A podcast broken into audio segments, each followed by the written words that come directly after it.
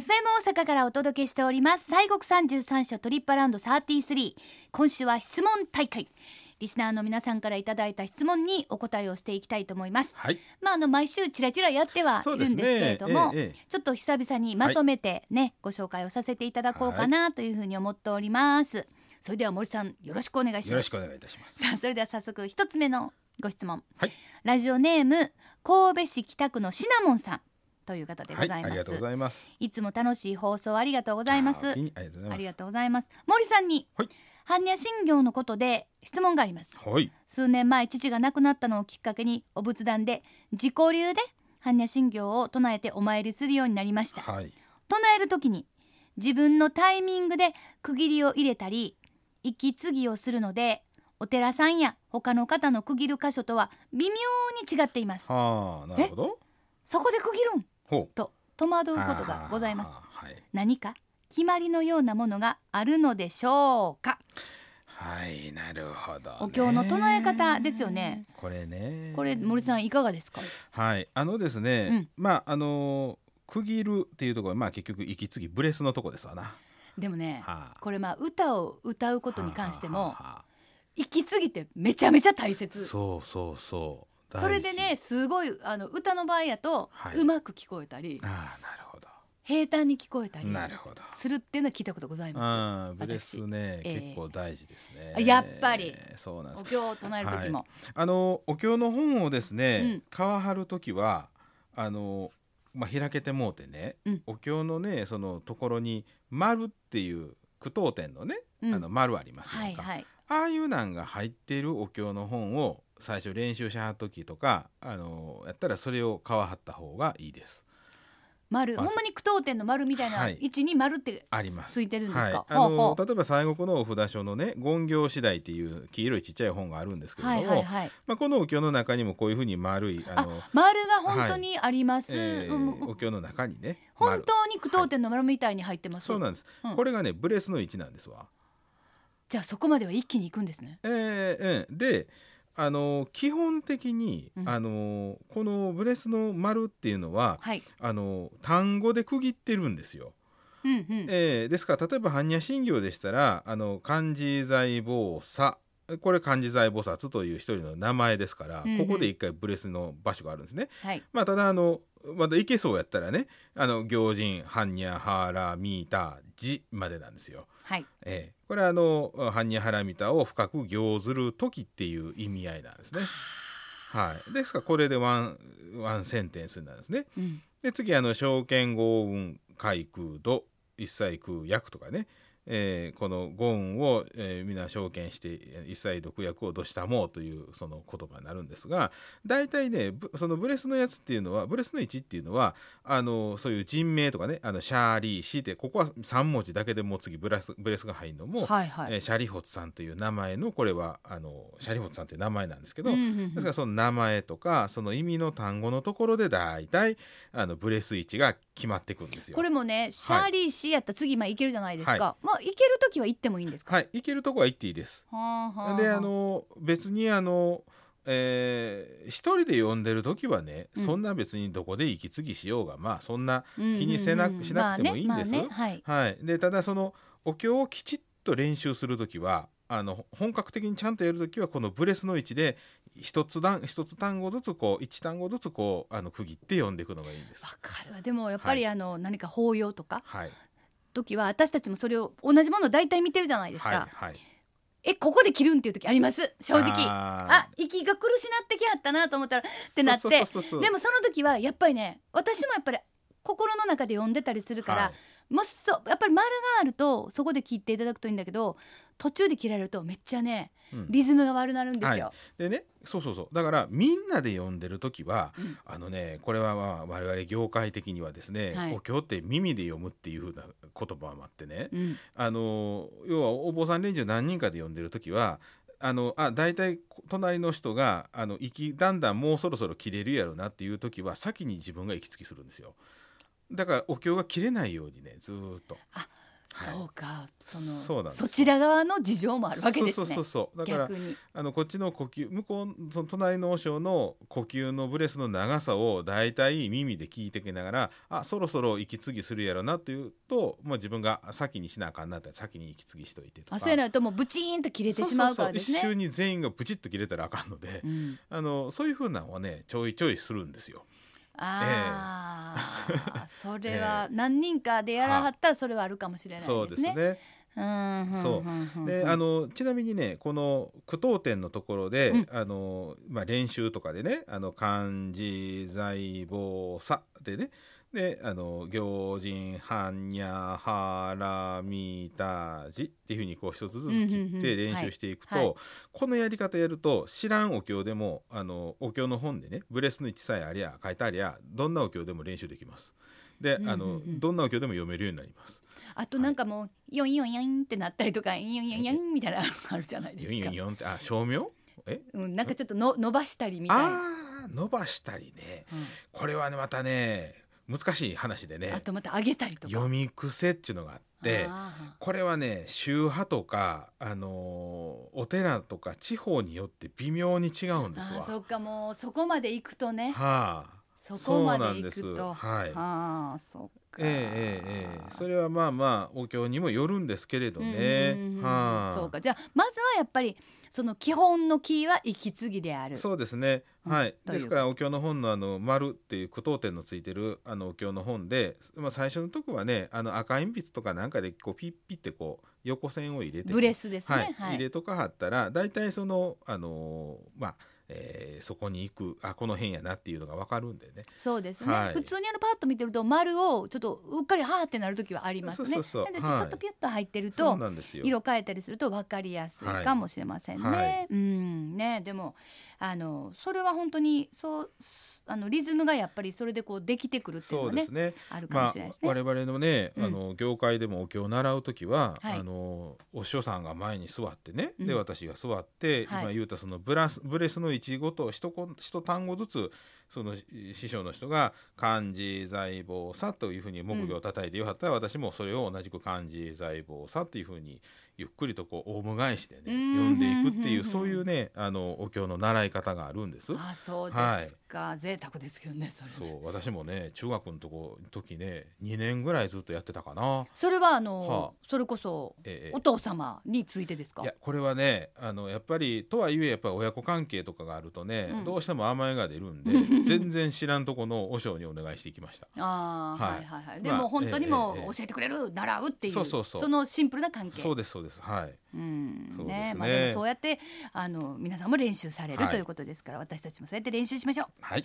さあ般若心経についてはもう一つ質問が届いてまして、ラジオネームゼットン1968さん。はい。最近知ったんです。はい浄土真宗では般若心経や観音経を唱えることは教えに反すると聞きはあなるほど。西国三十三所巡礼を行うのも好ましくないと聞きましたあーなるほどね。唯一の趣味でうんバイクに乗っていて、はい27歳の時に最初は日帰りで行けるツーリング目的と御朱印帳収集という軽い気持ちで、えー西国巡礼を始めました回数を重ね年を重ねるにつれて家族が健康に過ごせていること私も元気に参拝させていただけたお礼と感謝の気持ちでお参りするようになりました、はい。なんかだんだん意味ができてきたなんるですね。ね。中先達にまでなり中先達ね。にまでなりましたが、浄土真宗では西国条例が好ましくないと知りは。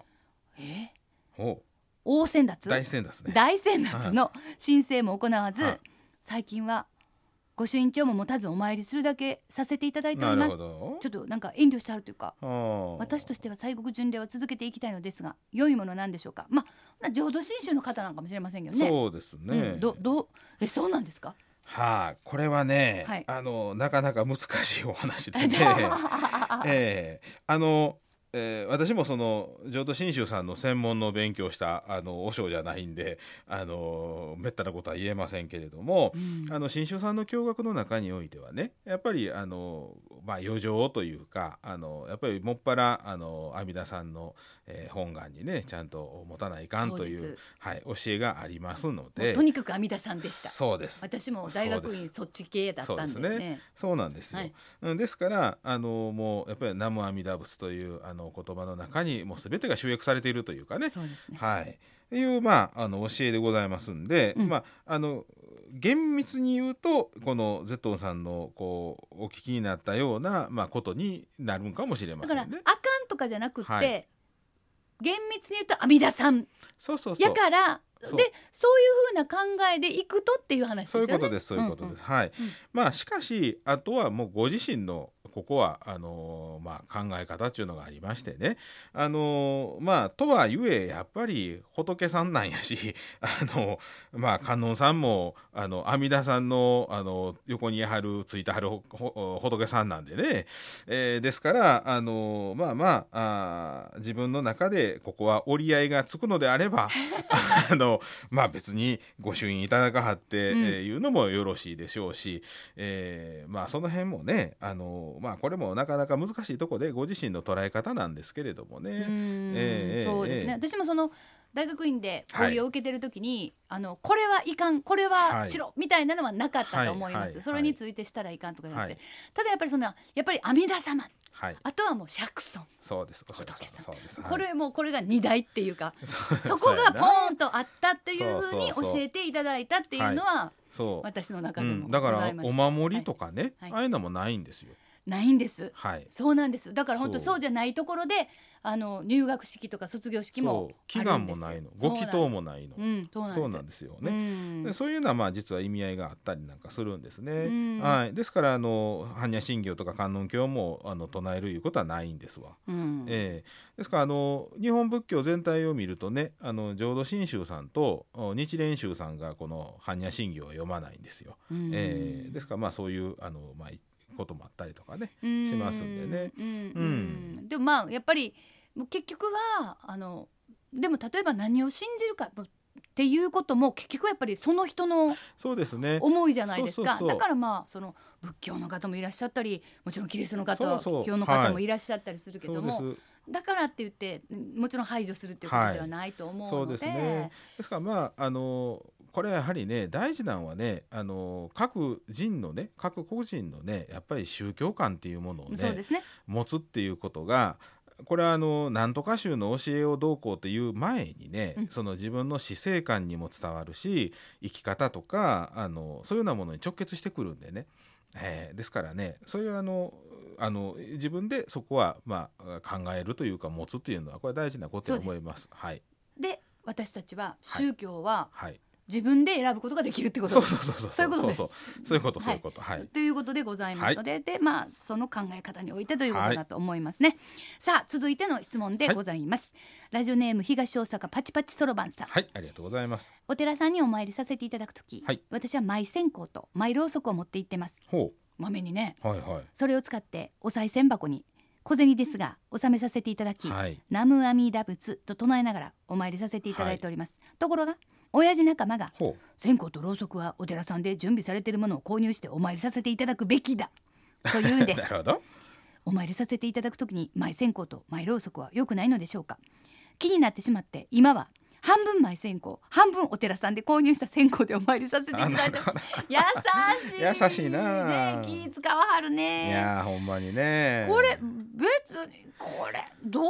いやあの基本的にね、うん。お線香とろうそくは別にあのお持ちになってね、うん。あの自分のおろうそくとかお線香であの火お灯しねされるのは全然それはまあかましませんことです。はい。はい、はい。